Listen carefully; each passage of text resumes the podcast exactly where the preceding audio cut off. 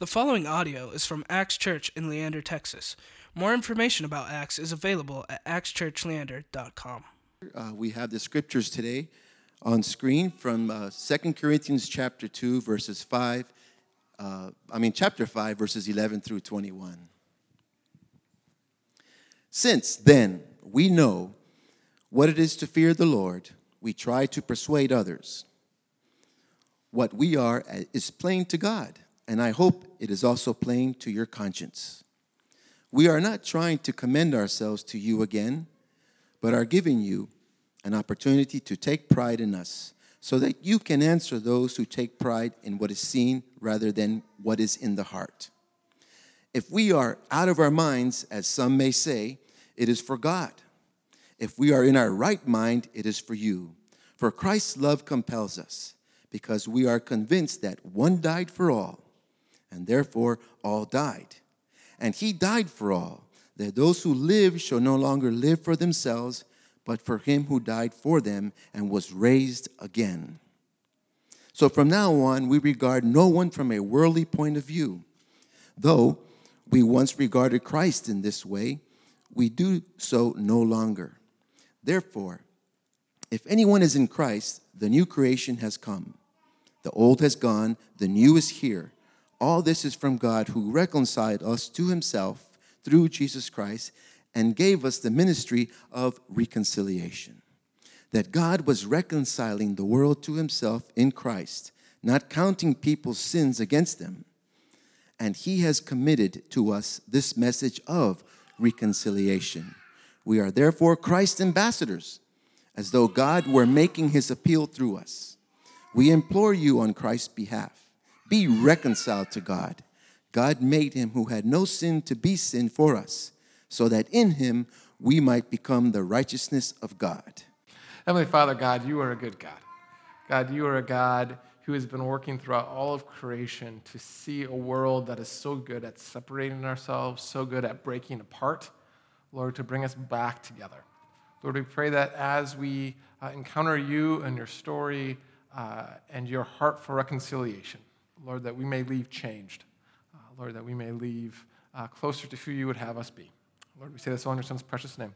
Amen.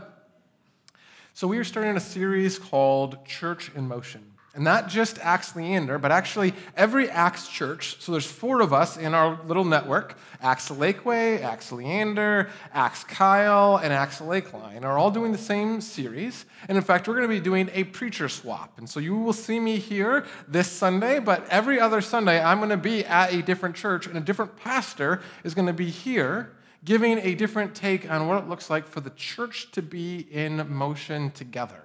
Today, we're going to be talking about what it looks like to be a reconciling church. But to kind of set the stage for what we're talking about, we put together a bumper video by Tanner Olson, one of the Acts guys. And so, if we can get that going.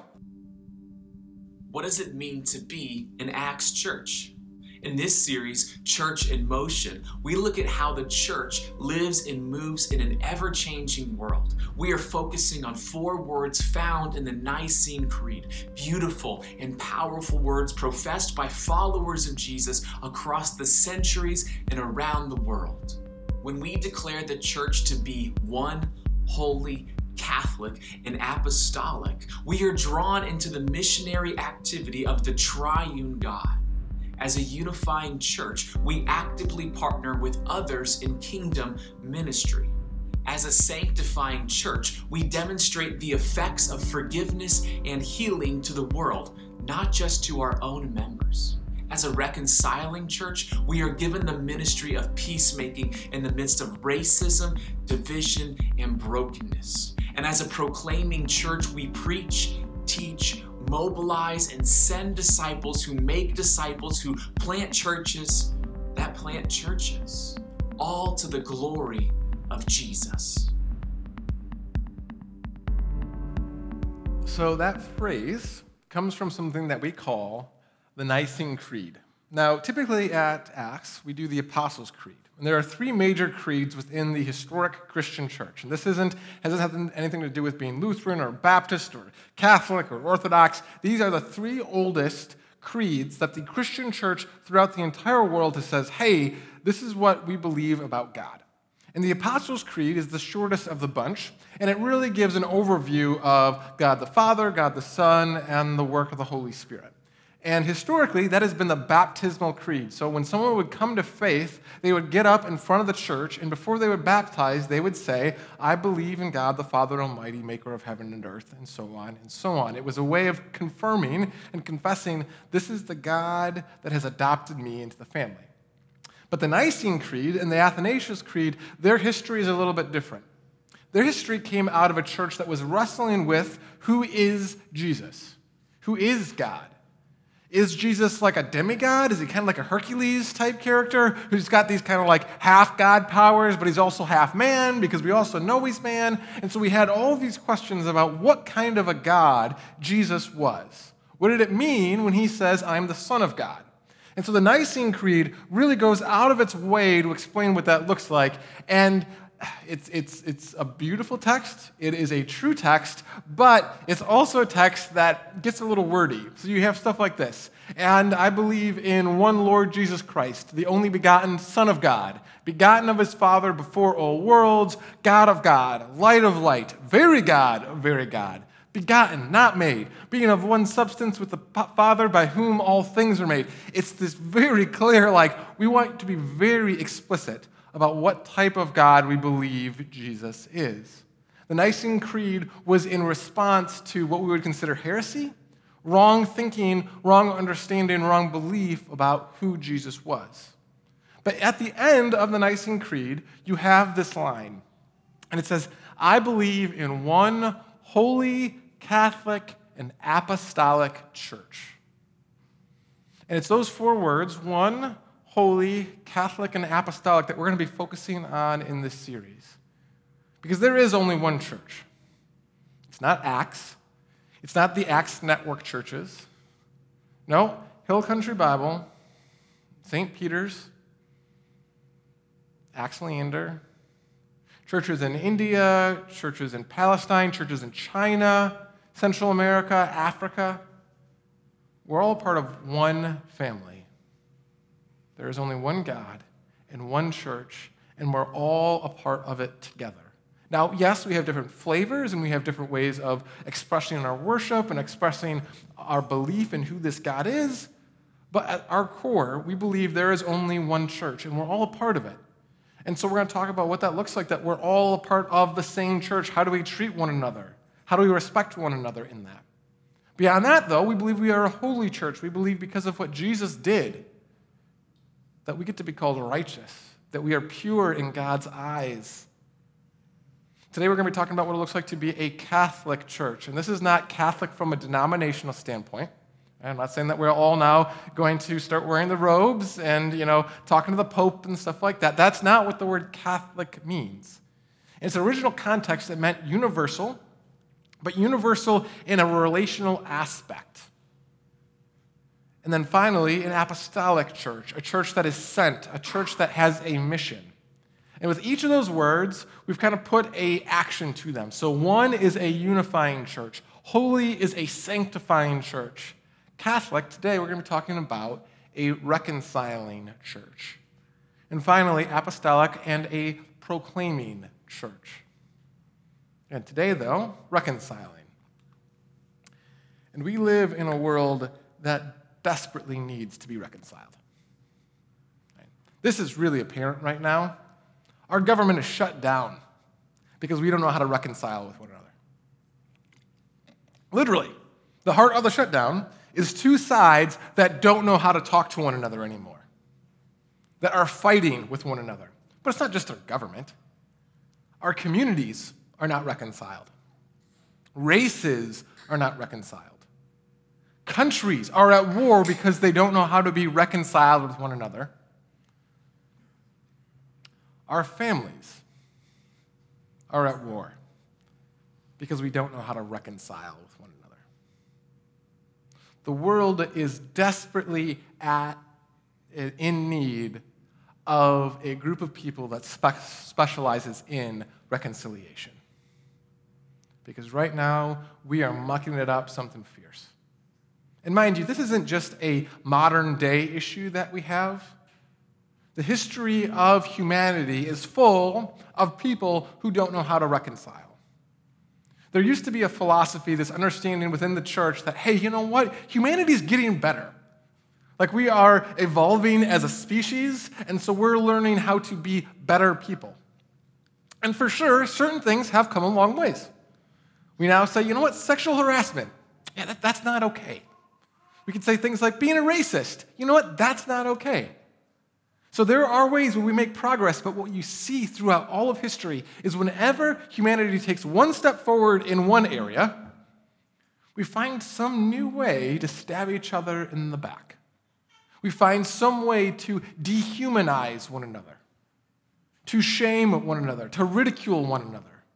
And so, yeah, we'll make progress in this area, but then this other side we get blindsided by and we start regressing. And we're going to talk a little bit about where that comes from today, but to understand that, we need to understand the difference between two words tribes and tribalism. All of us have tribes. We have dozens of them, probably hundreds of them, each of us individually, right? Your tribe may be I am a Houston Texan fan. Or your tribe may be a Dallas Cowboy fan. Or you may be like me, perpetually a bridesmaid, never the bride, as a Detroit Lions fan, right? Right? There's different tribes, different places that we identify with. The school you go to is a tribe. The family you belong to is a tribe. The church you belong to is a tribe. Your political beliefs are tribes. It's just how we identify with others, right? And say, like, hey, that person kind of thinks the same way I do. They like the same kind of music that I do, the same kind of video games, same kind of board games, same type of clothing that I like. Tribes are all over the world and they're natural. And they're not good, they're not bad, they're just a way that we categorize ourselves, a way that we identify with others. But the difference between tribes and tribalism is huge. I was looking for a definition of tribalism and I found this. We live in a time of tribalism. Not of, not of ideologies or parties or groups or beliefs. These don't convey the same impregnability of our fortifications or the yawning chasms between them. The situation today requires a word as primal as tribalism to get at the blind allegiances and huge passions of partisan affiliation. Does that sound a little familiar to you guys right now? Tribes demand loyalty, and in return, they confer security of belonging. They're badges of identity, not of thought. And in a way, they make thinking unnecessary because they do it for you. And they'll punish you if you try to do it for yourself. To go against your tribe makes you a fool to give an inch to the other tribe makes you a sucker. Isn't that our world today? Isn't that how we treat people from other tribes? Oh, you're a Republican? You're obviously a horrible human being. Oh, you're a Democrat? You're obviously a horrible human being. We shame one another. We ridicule one another. We attack we dehumanize. We don't reconcile. In fact, we do the exact opposite of reconcile. We rip apart communities. And we say, You're either with us or you are against us. And if you are against us, you're an enemy. In fact, if you're against us, I can demonize you. And guess what? I'm allowed to hate demons. I'm allowed to ridicule and shame and belittle because you're not as human as I am. You see, at the heart of tribalism is sin. Because that's what sin does. Sin makes us better than the other. It makes us smarter than them or a better heart than them. It makes us more right than them. And then when they're below us, we have the obligation to make sure they know it. We have the obligation to be separate from them. That's what sin does. That's always what sin does. It just rips us apart. It gets into our lives, it gets into our families, it gets into our communities, it gets into our politics, it gets into our countries, and it just tears us to shreds. Scripture talks about it this way in Galatians. It says, The acts of the flesh, sin, are obvious. Sexual immorality, impurity, debauchery, idolatry, witchcraft. Then hear this. Hatred. Do we have any of that going on right now in our country, in our world? Discord, jealousy, fits of rage, selfish ambition, dissensions, factions, envy, drunkenness, orgies. All there. It's what sin specializes in. The tribes of the world, the tribalism of the world, the core of it is our sinful nature. And what we find in Scripture is it infects all of us. I'm a pastor and I'm infected with sin. You are sons and daughters of God. You're still infected with sin. You're still infected with this ism that separates you from everyone else, that wants to categorize into smaller and smaller and smaller categories us versus them. And yet, in the midst of all of this tribalism, in the midst of a world that says, I will identify with you, and I'm going to find some way to do that. If I have to get the right degree, if I have to get the right badge, if I have to say the right thing, I will identify with this tribe. The core of Christianity flips it on its head. You see, the story of Christianity is not, wait for it, there we go. um, the story of Christianity is not that we reached up to God. The story of Christianity is not that we figured out God's tribe. The story of Christianity is God saying, I'm going to fight for you. When you are in rebellion, when you are still demonizing God's children, when you are still otherizing, He says, I'm going to fight for you when you were still in rebellion, when sin still has its tangles all around you, says, I'm going to die for you, I'm going to love you, I'm going to forgive you, and I am going to give you grace. And grace starts at forgiveness, but it doesn't end there. Grace literally means charis, it means gifts. And what are the gifts of God? It's forgiveness, it's His presence, it's His promise that you have a community and a family it's things like daily bread. It's a promise of eternity. It's a promise of purpose. You see, the core of Christianity is not that we reached up into God's tribe, it's that God's tribe reached down and wrapped his arms around us and said, I love you, and I will fight for you, and I will go to any lengths to have a relationship with you. And that's where we get stuff like Romans where it says, You see, at just the right time, when we were still powerless, right? Not when we were reaching up, when we were still captive to sin, when everything had gone wrong, while we were still powerless, Christ died for the ungodly. See, very rarely will anyone die for a righteous person, though if you were good, eh, someone might possibly die for you. But God demonstrates his own love for us in this. While we were still sinners, Christ dies for us. But God demonstrates his love for Josh in this. While Josh was still sinning, he died for me. God demonstrates his love for you in this. While you were still stuck in all the muck, all the discord, all the jealousy, all the fits of rage, all the selfish ambition, he dies he sacrifices.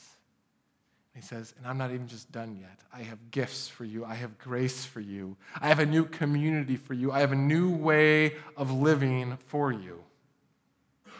And it's in that that we start to see the major difference between the tribe of Christ, being a Christian, and the tribes of the world.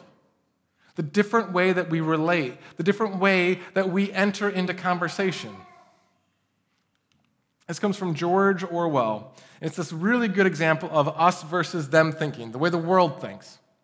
The habit of identifying oneself with a single nation or other tribe, placing it beyond good and evil, and recognizing no other duty than, and this is the important part, advancing its interest. The abiding purpose of every tribe is to secure more power and more prestige, not for oneself, but for the nation or other unit in which he has chosen to sink his own individuality. The tribes of the world, their goal is more power and more prestige. Us versus them.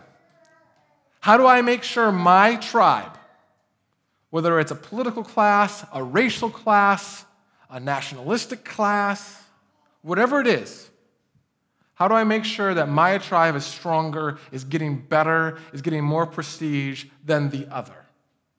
Whatever other that is. That is how the way the world operates. God comes in and he says, No, no, no, I have a different perspective. It's not us versus them,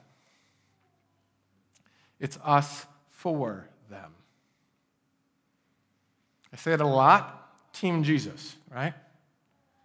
You want to know who Team Jesus is for? Team humanity. The role of the church, the purpose of God's people is Team Jesus for Team humanity. And He started it, right? And how does He model it? While we were still sinners, while we were still in rebellion, while we were still not reaching up to God, God reached down and says, I will fight for you. I will live for you. I will love you. And he says, And since I fought that way for you, now, Team Jesus, you're on my tribe. I'm going to teach you how to fight for the rest of humanity. I'm going to teach you how to be those agents of reconciliation, ambassadors of Christ. That's where Corinthians comes from. Oh, there we go. That's what I was looking for. The old is gone, the new is here. All this is from God who reconciled us through Christ and gave us the ministry of reconciliation. That God was reconciling the world to himself in Christ, not counting the people's sins against them. And he has committed us to the message of reconciliation. We are therefore Christ's ambassadors. As though God were making his appeal through us, we implore you on Christ's behalf be reconciled to God. God made him who had no sin to be sin for us so that we might become the righteousness of God. God created us, Team Jesus, for Team Humanity, to be the most reconciling, life giving, and forgiving tribe. Our role as Christians is not to be right.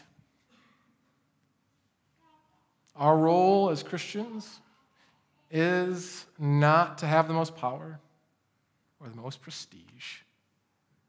Our role as Christians is to be the place where if someone goes, they know forgiveness is embodied.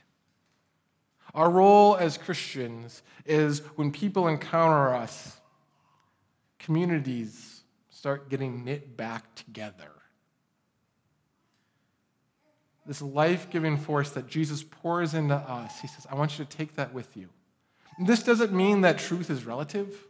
This doesn't mean that uh, anything goes. This doesn't mean that other tribes at times are going to be wrong and we don't stand up to that. No but we do it differently. When we lean into those situations, when we encounter those times, when we see hurting people hurt people, we enter in with love and with the posture of Christ. And it's hard because hurting people hurt people, we end up getting hurt. And our first reaction is going to be all right, time to start the smiting. Time to do us versus them again. And what Christ says is no, because I forgave you, I need you to forgive them.